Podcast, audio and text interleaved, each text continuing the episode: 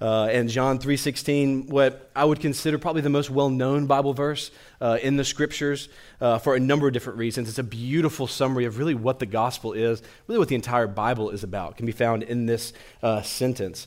Uh, but then you also have other people who help bolster its popularity. Uh, so we're down in Florida. So there's a guy named Tim Tebow that some of you have probably heard of. Uh, and in 2009, whenever he was at the University of Florida, he was playing in the BCS National Championship game against Oklahoma. That entire year, he had eye black underneath his eyes, and he'd always put the same verse on that eye black, Philippians 4.12. I can do all things through Christ who strengthens me, including win the Heisman and SEC championship, apparently is what Paul meant by that verse.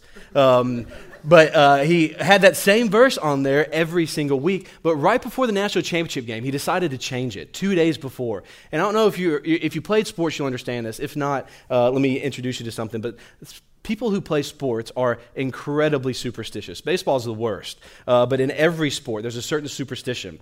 So, two days before, Tim comes to his teammates, his coach, said, Hey, I'm going to change the verse on my eye black uh, from the entire uh, year that I've had on there. And everyone begins to get a little nervous. They Tim, are you sure this is a good idea? Tim said, I, I, think it is. This is going to be the biggest stage I've ever played on. I want to make sure that, the, that what people see is a summary of really what the Bible's about. And so he put John 3.16 on his eye black in the national championship game as they beat Oklahoma that year. Now, the next day, over the next 24 hours, John 3:16 was the most googled thing on Google in the world with over 92 million searches.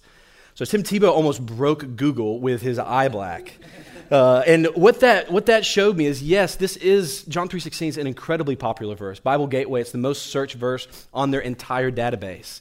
But for many, too, they don't truly know what it means. They see this on his eye black and go, What does that say? They get on there and search. And so, while it may be familiar, I hope the familiarity to some of you may not lessen its significance this morning.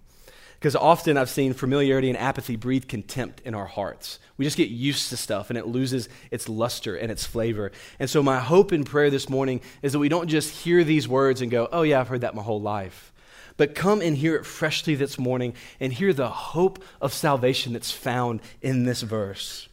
For God so loved the world that he gave his one and only Son, that whoever believes in him should not perish, but have eternal life.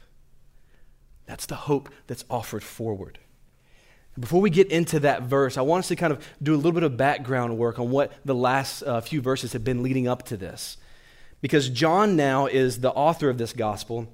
And as he's writing it, we're shifting from a story, a conversation between Jesus and a man named Nicodemus, to now in John 3:16, it's John's voice, the author, as he's kind of summarizing what has just happened. So we need to make sure what, what is it that just has taken place? What does this conversation look like between Jesus and Nicodemus in chapter 3, verses 1 through 15? Uh, so, pretty much, Nicodemus is a man who comes to Jesus and begins to ask him some questions. Now, Nicodemus was a part of the religious elite uh, of that day. He was a, of a group called the Pharisees. Uh, and the, these people were the kind of the religious, religious upper class as they knew the Old Testament scriptures. They were strict adherents to the law. And he came to Jesus and he said, pretty much, what do, what do I have to do to enter the kingdom of heaven? Jesus, what must I do to be saved? Jesus answers, Well, you have to be born again. And Nicodemus doesn't quite understand what he means by that. He says, How can a person be born a second time? So Jesus responds, He said, The only way you can be born again is through the Spirit. So I'm not talking about a physical birth like April the giraffe and her physical birth that just happened in Tampa finally after like, like a four month labor. Um, the suspense is over. The giraffe is here. Happy Easter. Um, he said, No, I'm not talking about a physical birth. Because that which comes from the flesh is flesh, but that which comes from the spirit is spirit. And that's what I'm talking about, Nicodemus. I'm talking about a spiritual birth, and only the spirit can bring that. No amount of work that you do, or no amount of morality that you can muster up, will earn you entrance into the kingdom of heaven. Only the Spirit of God can come and give you a new heart and put his spirit within you. That's your only hope to be born again. Nicodemus still doesn't quite get it, and in verse 9 of chapter 3 says, How can these things be? So Jesus shifts. He kind of stops trying to teach him what's going on, and he shifts to now a story that Nicodemus would be familiar with. And as he's trying to explain these spiritual truths of what it means to be saved, how we can enter into the kingdom of God, in verse 14, Jesus makes reference to this obscure story in the Old Testament. He says, As Moses lifted up the serpent in the wilderness, so must the Son of Man be lifted up. It's a strange story to reference. It's back in Numbers 21. We looked at it a little bit last week, but in recap, what the story in Numbers 21 is, is these are the people of Israel who have now been delivered out of uh, slavery in Egypt. Right, they were there in slavery. They cried out for God. God sent Charlton Heston to send them and break them free from their slavery. About half the room got that. Everyone else is like, it's Charlton Heston. He's like Justin Timberlake? Sure, he's like Justin Timberlake, if that helps. He's delivered out of Egypt, and they're now wandering through the wilderness. They've been set free from their captivity. But they don't have any food, and so God begins to provide food for them. This thing called manna, this heavenly food that would sustain them. But here in Numbers 21, they begin to complain a little bit. They begin to say, this, this food has no taste. We can't stand it. We're wandering around in the desert. It's so hot and sticky. Judith smells terrible back there. I wish we would just be back in Egypt. It would just be better for us there. They begin to complain and murmur. So, God then, in response to that sin, in response to that rebellion, He sends His judgment. In this story, what He sends are these fiery serpents. He sends these snakes among the camp, and these snakes begin to bite the people. And anyone who's bitten by the snakes die. There is no hope, there is no cure. So the people come back to Moses and say, Okay, we were, listen, we were wrong. We've sinned against you and the Lord. Pray that God would remove the serpents from the camp. Moses goes and prays, and God tells Moses not to remove the serpents, he said, but instead go and make a bronze serpent. Put it on a staff and lift it up in the middle of the camp. And anyone who's bitten by the serpent, if they look to that bronze serpent, they will live. And Jesus is making the comparison. He says, Nicodemus, you know that story in Numbers, right? Remember the whole thing with the serpents and the grumbling in Charlton Heston? Remember that. In the same way that the serpent was lifted up, so must the Son of Man be lifted up. So whoever looked at the serpent lived, and whoever looks to me will live. He said, That is the message of the gospel. Nicodemus said, That is how you enter the kingdom of God. That whoever believes in him may have eternal life, we see in verse 15. So John now enters in in verse 16, kind of summarizing this, uh, this conversation. And he says, For God so loved the world See, he's the one connecting it. That very first word, for, it's conjunction. It's connecting what he's about to say to what has just been said. He said, So, because, for, God so loved the world that he gave his only Son. Whoever believes in him should not perish but have eternal life. Now, there's a number of things happening in this verse. There's one thing in particular I want to focus in on this morning. Uh, but we're going to run through kind of uh, quickly the entirety of the verse. So we see the beginning God so loved the world. Friends, this is the motivation for why God sent his son. He didn't do it out of obligation. Uh, he didn't do it out of some sense of, uh, of vain uh, glory, trying to just get more praise on himself. But what motivated God to send his son was his love for you. And so I said earlier, one of my favorite words is uh, propitiation. Another one of my favorite words is here in this verse the word so. It's a little bit shorter. uh, but the reason why I love it is because had this verse read like this, for God loved the world that he gave his only son, that whoever believes in him should not perish but have eternal life. Friends, that would be the most hope filled message that this world has ever seen. It would still be beautiful and glorious. But God wanted to make sure, the Holy Spirit inspiring John said, No, no, no, make sure you put this word in there. I want them to know I don't just love them, I have so loved them. There is a divine intensity to God's love for you. There is a glorious affection that God has for you, that He would send His Son. This love is not just some fickle emotion that comes and goes with the wind, but no, God's love is a covenant love, one that is a promise that looks at us and says, I'm not going anywhere. I love you.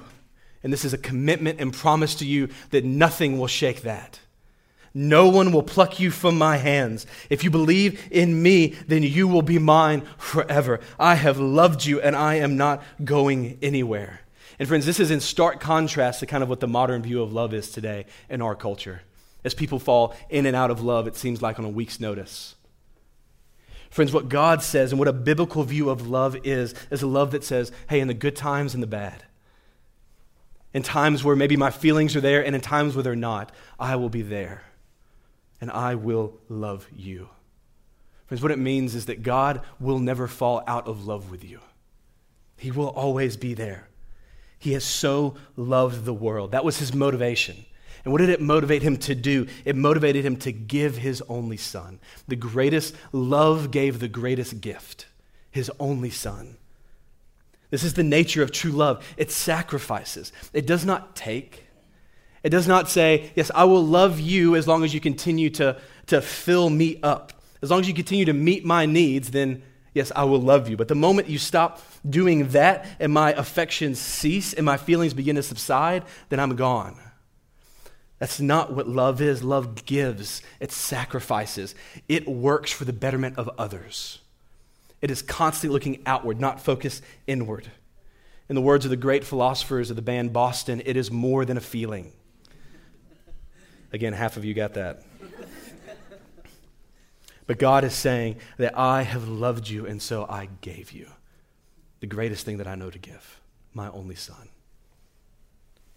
But now here's what I want to focus in on, and we'll finish up and come back to this, but it's this conditional statement here. So we see God's motive and we see his action, but now there's a conditional statement that whoever believes in him, whoever believes in him, and then we see the results of it. So we'll come back to what that means. Whoever believes in him. That's conditional. If we do that, then this is the result. We should not perish but have eternal life. We've been taken out of our negative reality and placed into a positive one. We've been taken from death and darkness and placed into life and light. Because this is the reality for everyone who's ever walked the face of the earth apart from Christ. That we have all sinned and fallen short of the glory of God. There is no one who walks with the type of swagger that says, I have walked in complete righteousness. Now, friends, we all know our own hearts and we know how often we fall. We know that, as the hymn says, we are prone to wander. Lord, I feel it, prone to leave the God I love. And this is our reality that we are all walking this hell-bound race towards death.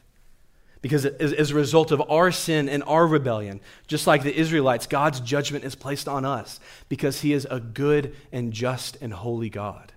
He cannot just turn and ignore what we've done. And so His judgment is fixed on us.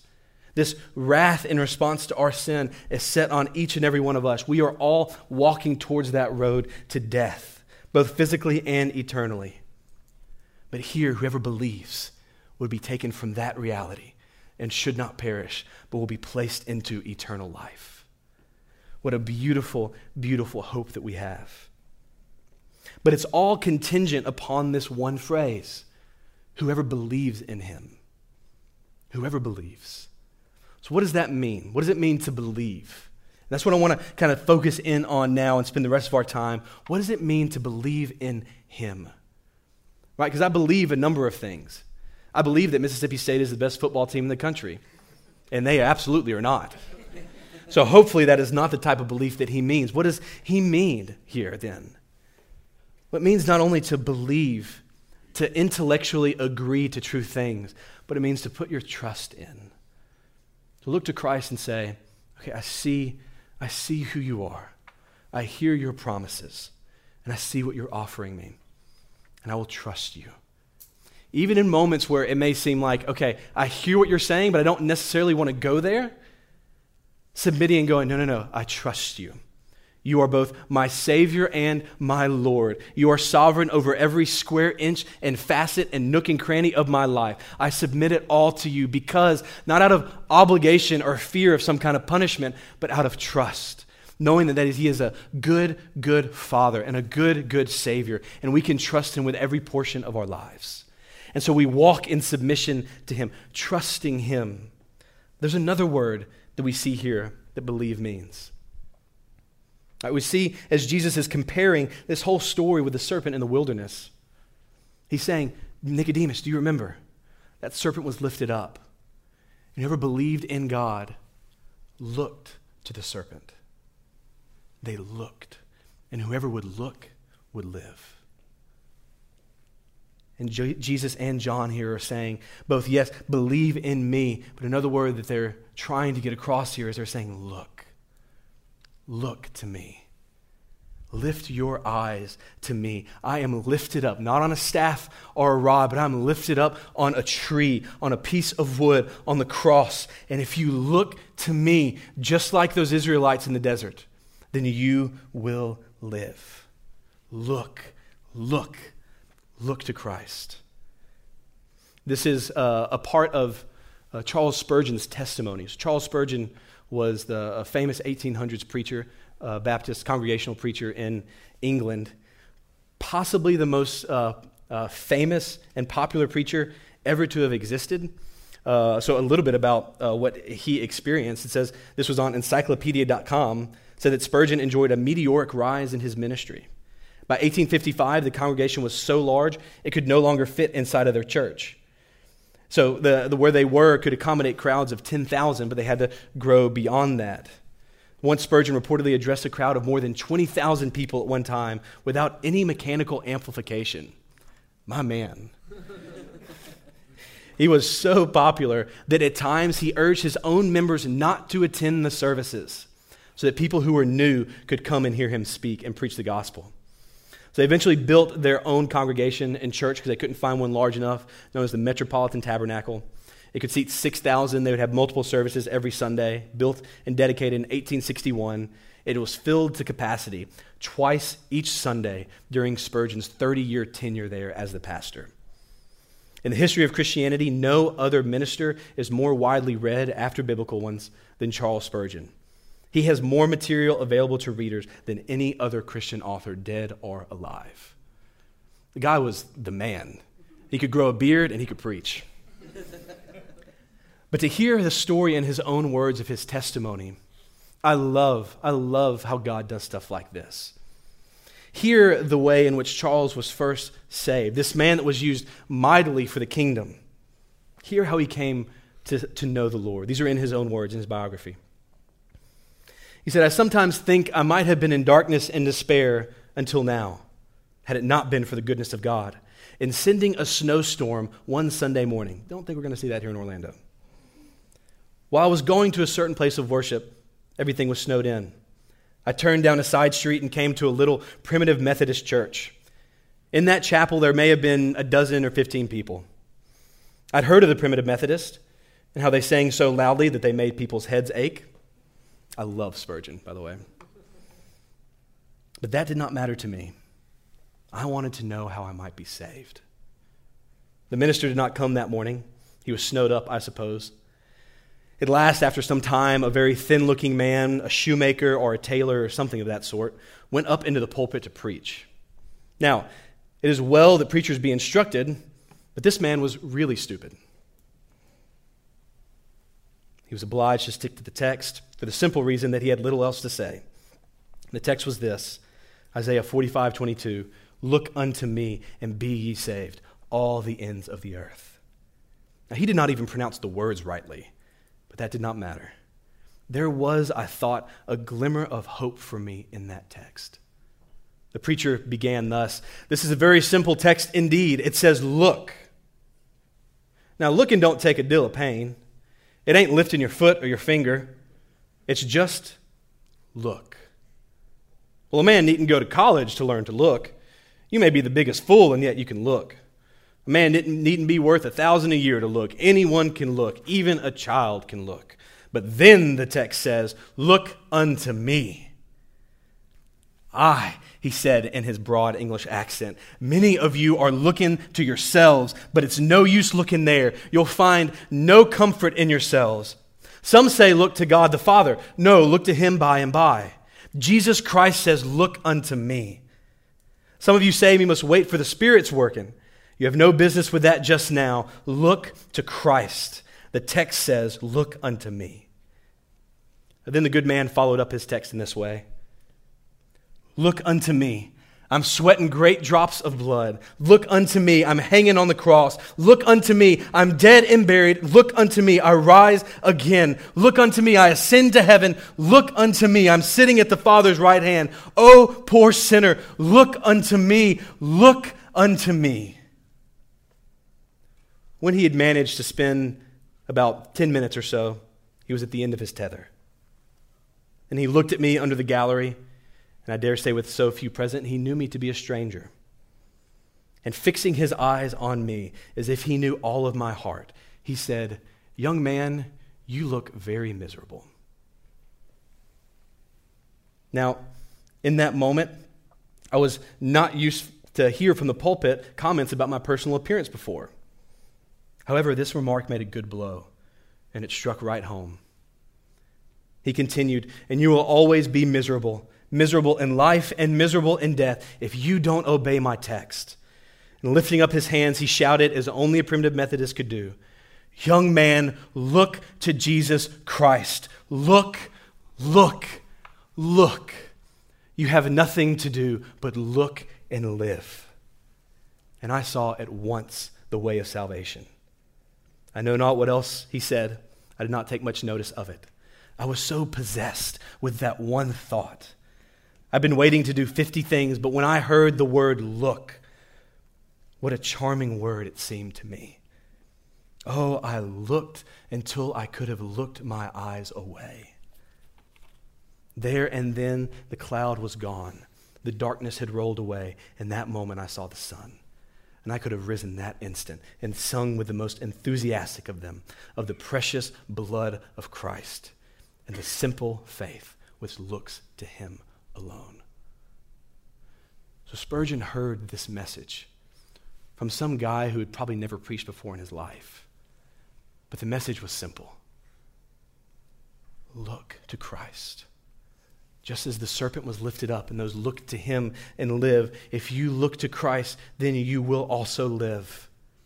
And God used some small, no name tailor or shoemaker who we don't know his name to lead the greatest preacher in history to Christ.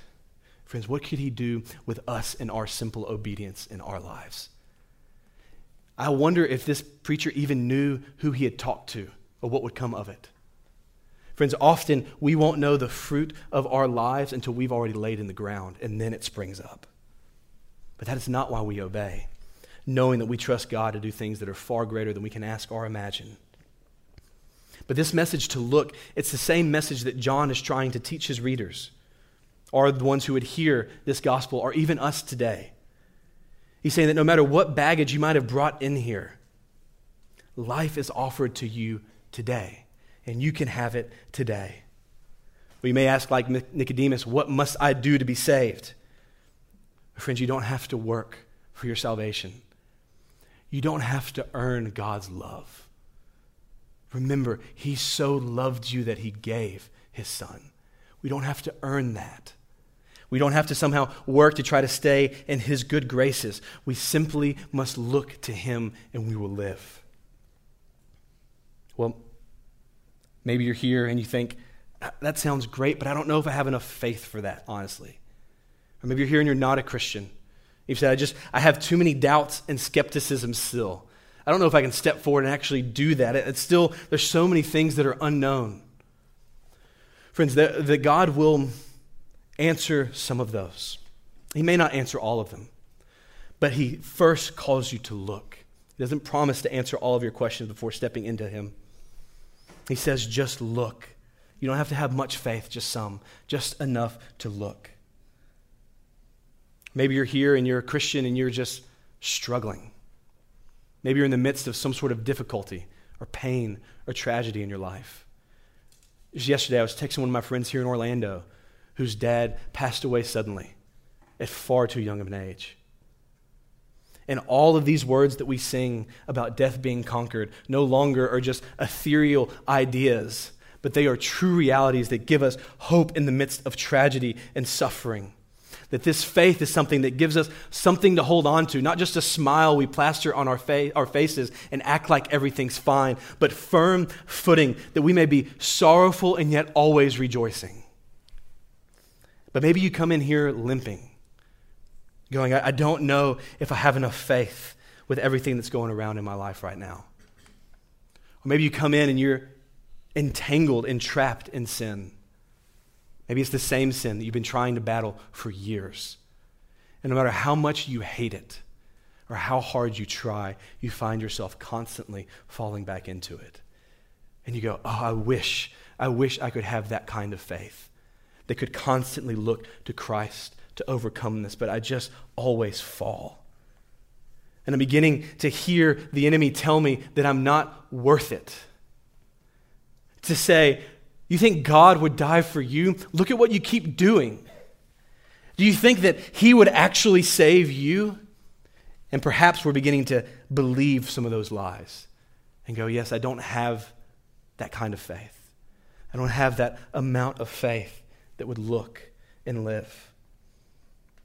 Regardless of what circumstance you may be in, regardless of how much faith you feel, regardless what doubts or skepticisms you may have. Friends, we are not saved by how much faith we have. We are saved by the one in which our faith looks. Right? Remember the story of the Israelites there in the camp as the saints were coming in?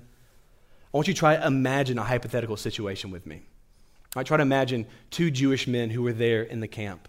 We'll call them Smith and Jones, two remarkably Jewish names.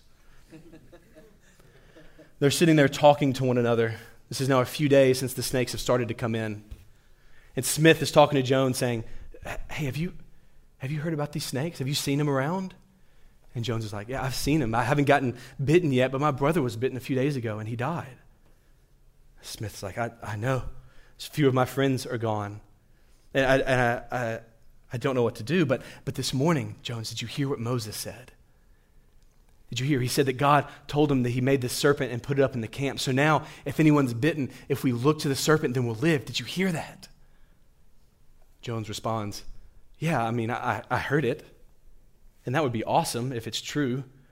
But do you realize what you're saying? That if we're bitten by a snake, that I've looked around and seen all these people dying, if we look at this metal statue, then we'll live?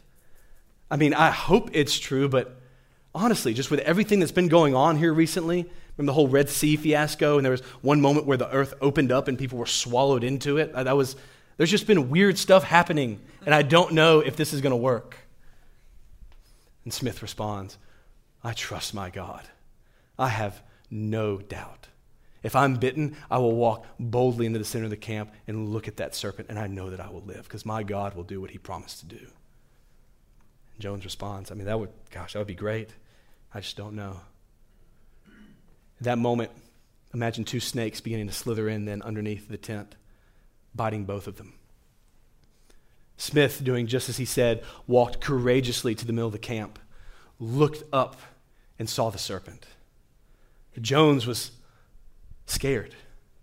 He didn't know what was going to happen. He went immediately to try to find the doctor and said, Hey, is there anything that you can do? doctor's like, Listen, we've tried everything.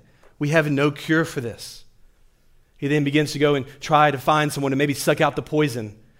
But his fever is spiking rapidly. He feels his strength going away. He knows he doesn't have much longer.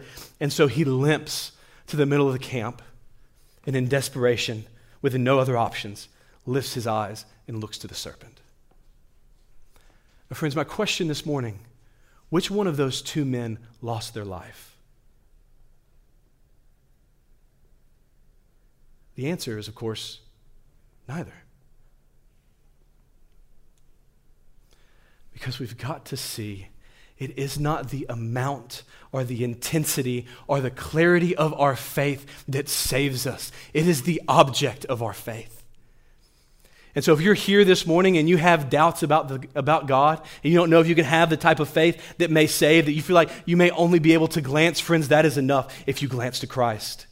Or maybe you're in here going, I don't know if I can look to Him in the middle of my circumstances. There's too much pain around me. Why would He do this? If you look to Him, then it is enough or if you're entangled in sin, beginning to hear the enemy whisper that you are not worth it, look to the Son of Man who is lifted up and have the confidence that it is not the amount of your faith that will save you, but the object of your faith. And friends, the object of our faith is Jesus Christ, the Son of God.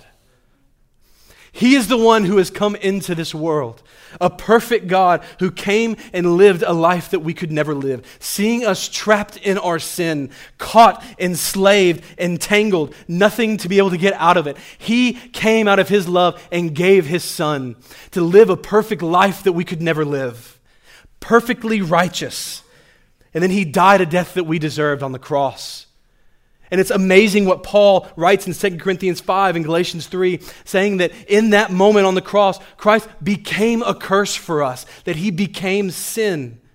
And so he lived a life we could never live, but then he died a death that we deserved, standing in our place and bearing on himself the punishment which brought us peace, absorbing the wrath of God for us. And then he died. God died. But he did not stay dead. And three days later, he rose again, showing that that payment that he gave to the Father was accepted and that he has now conquered sin and death. And everyone who believes in him will have that same life, not on the merits of what we've done, or not on the amounts of our morality or the intensity of our faith, but through our connection and union with him the one who has risen again, that we are tied to him, and now everything that he experienced, we will experience as well. That is the life that we receive. And so this morning, if your soul is wearied and troubled, no light in the darkness you see, friends, there is a light for a look at the Savior and life more abundant and free. So turn your eyes upon Jesus. Look full in his wonderful face. And the things of earth will grow strangely dim in the light of his glory and grace. Look to Christ. Look to Christ, the Holy One, who is God and unlike any other.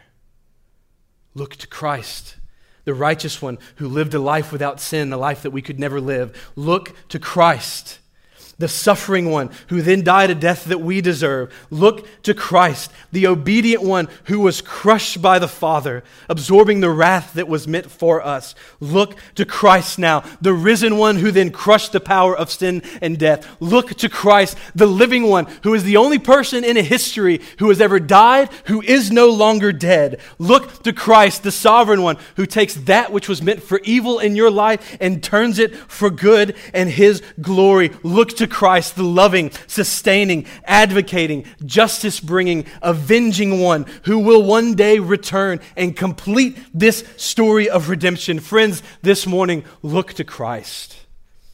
Our message here this Easter really is that simple. But this simple message carries with it an eternal weight and consequence.